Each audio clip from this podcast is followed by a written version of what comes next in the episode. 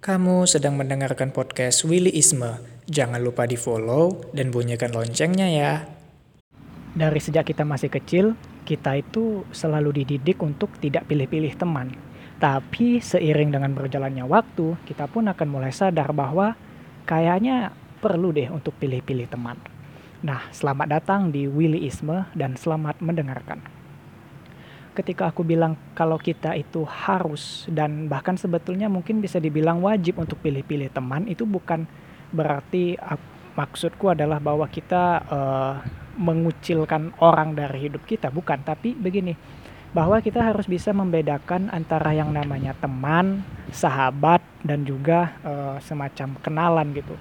Kalau misalkan kita rasakan orang itu tidak punya manfaat apa-apa, maka ya sudah kita tidak perlu untuk berteman dengan orang itu. Cukup jadikan sebatas kenal saja sebagai bentuk keramah tamahan kita gitu kan. Karena jangan pula karena aku begitu saya begitu aku bilang kalau kita harus pilih-pilih teman terus kemudian kalian menganggapnya bahwa kita harus menjadi orang yang sombong gitu tidak mau berteman. Enggak bukan begitu.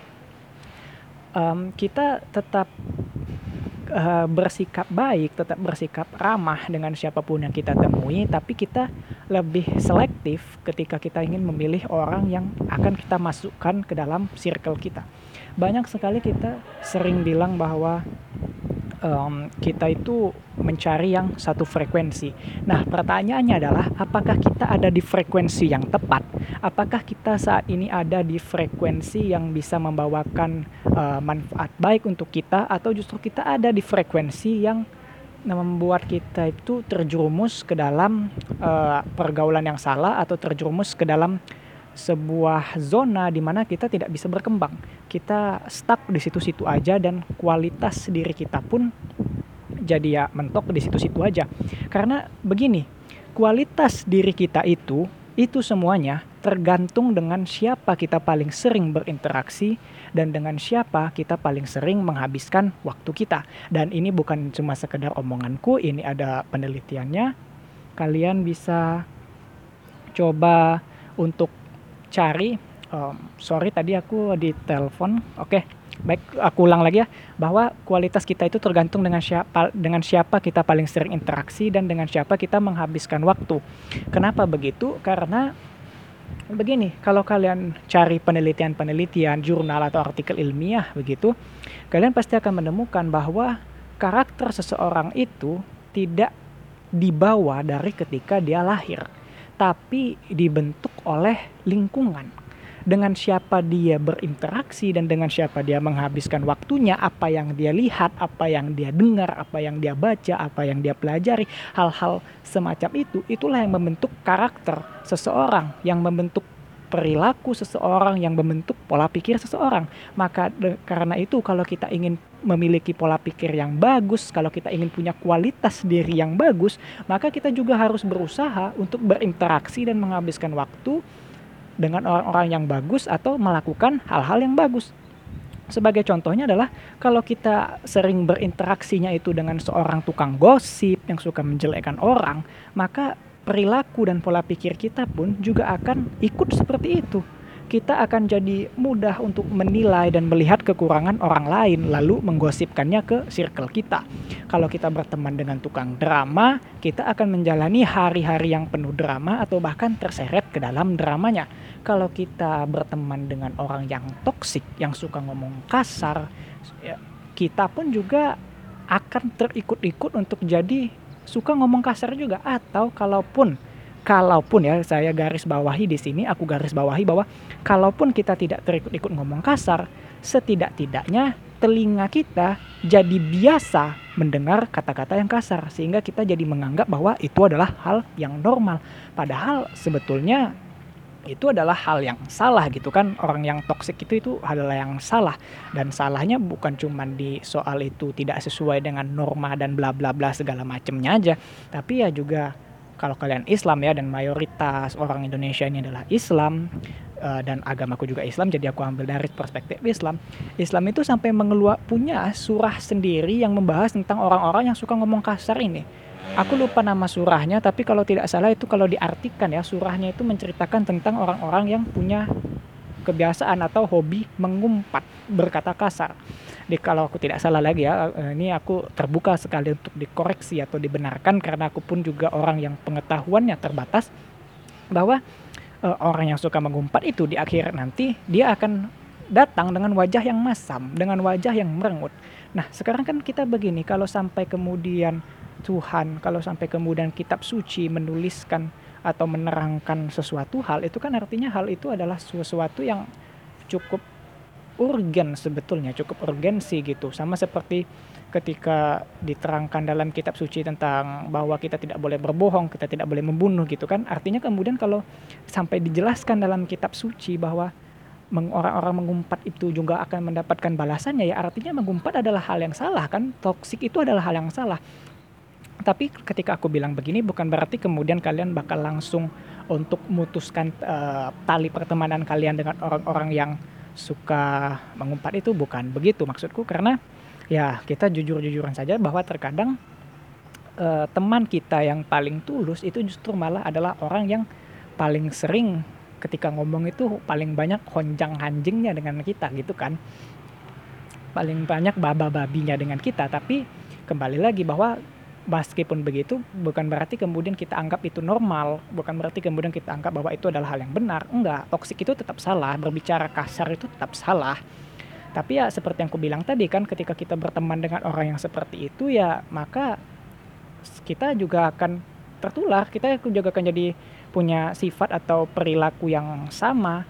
Karena kalau kata Muhammad Ali itu burung akan ber, akan terbang bersama dengan kawanannya yang mirip burung yang berwarna biru tentu akan terbang bersama dengan burung-burung biru lainnya. Tidak mungkin burung yang berwarna biru terbang dengan burung yang warnanya hitam. Itu tidak mungkin.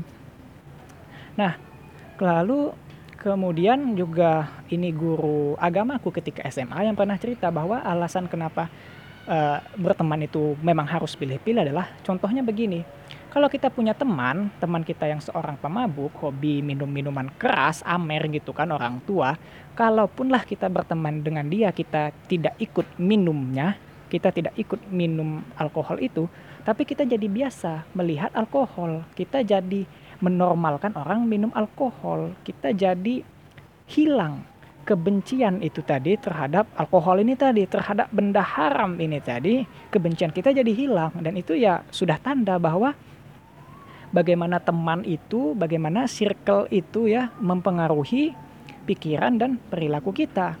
Sebaliknya, jika kita bergaul dengan orang yang pintar, kita juga akan kecipratan ilmunya. Minimal-minimalnya adalah ketika kita mendengarkan orang yang pintar ini tadi berbicara, kita mendapatkan sebuah ilmu pengetahuan yang baru.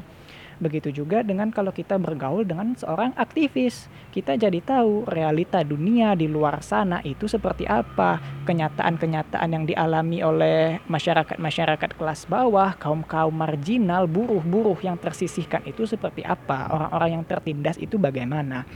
Kalau kita bergaul dengan orang yang hobi masak, ya kita pasti akan ngiler, kita akan um, ingin mencicip, kita ingin makan makanan itu atau ya syukur-syukur kalau kita dikasih dikasih makanannya sama orang itu begitu loh.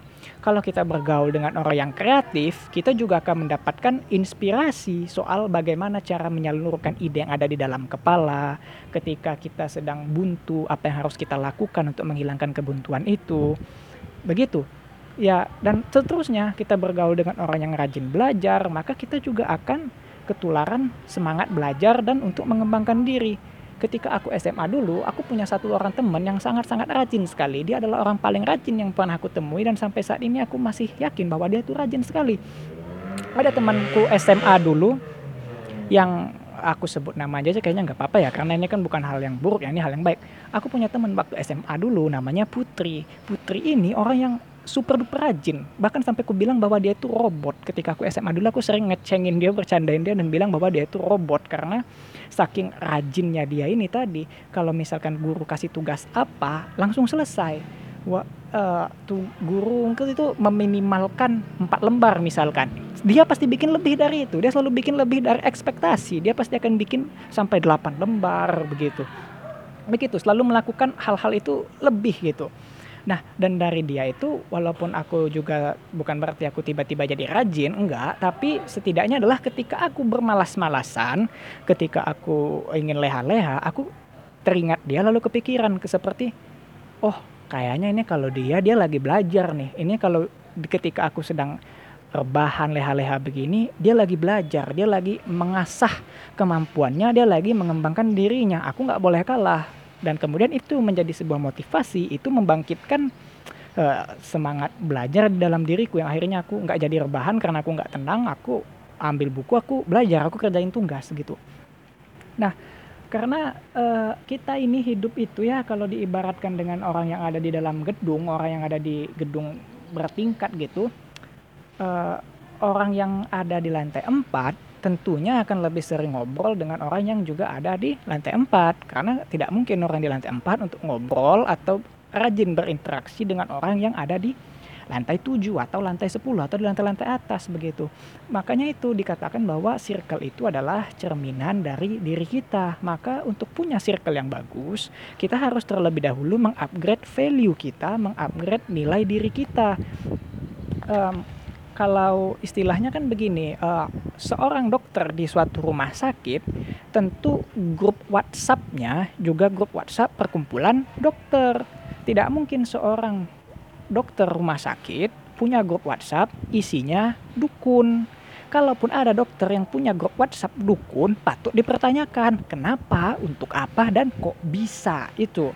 Karena kenapa aku bikin podcast tema ini adalah karena faktor lingkungan itu sangat-sangat penting. Ada berapa banyak coba kita lihat remaja yang sebetulnya dia baik-baik dari keluarga baik-baik juga, tapi jadi hancur semuanya, hancur hidupnya karena salah pilih teman, salah pergaulan, terjerumus ke dalam frekuensi yang salah. Orang memakai narkoba itu nggak tiba-tiba random dia ketemu sama bandar narkoba? Enggak tapi dimulai dari temannya dulu. Temannya nunjukin dia temannya yang kasih dia lalu kemudian dikasih tahu bahwa oh ini kalau mau ambil barang kalau lu mau barang di lagi lu kontak ini lu kontak si ini lu datengin ke sini bla bla bla bla dan seterusnya.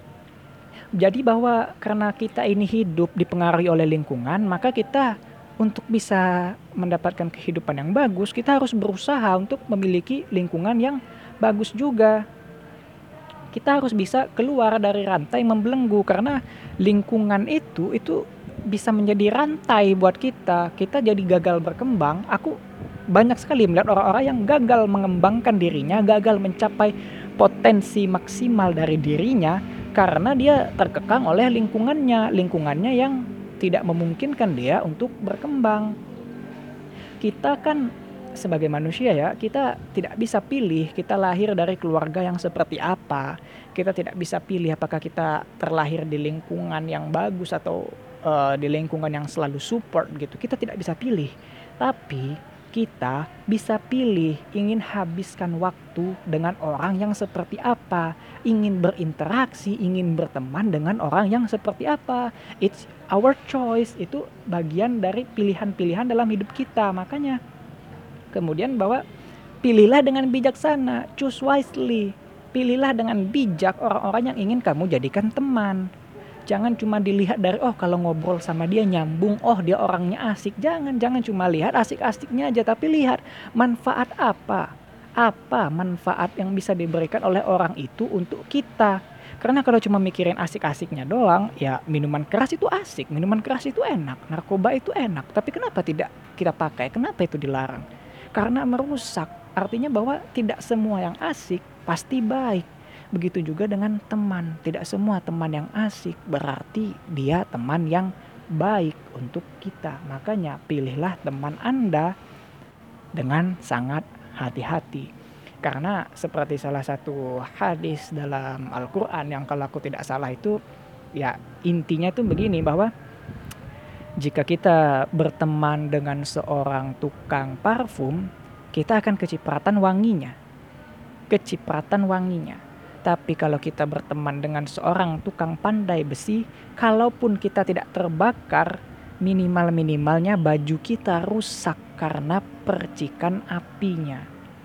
Jadi ya pada akhirnya aku cuma bisa bilang aja, aku bikin podcast ini juga sebetulnya bukan untuk menggurui kalian atau untuk uh, menceramahi para pendengarku bukan.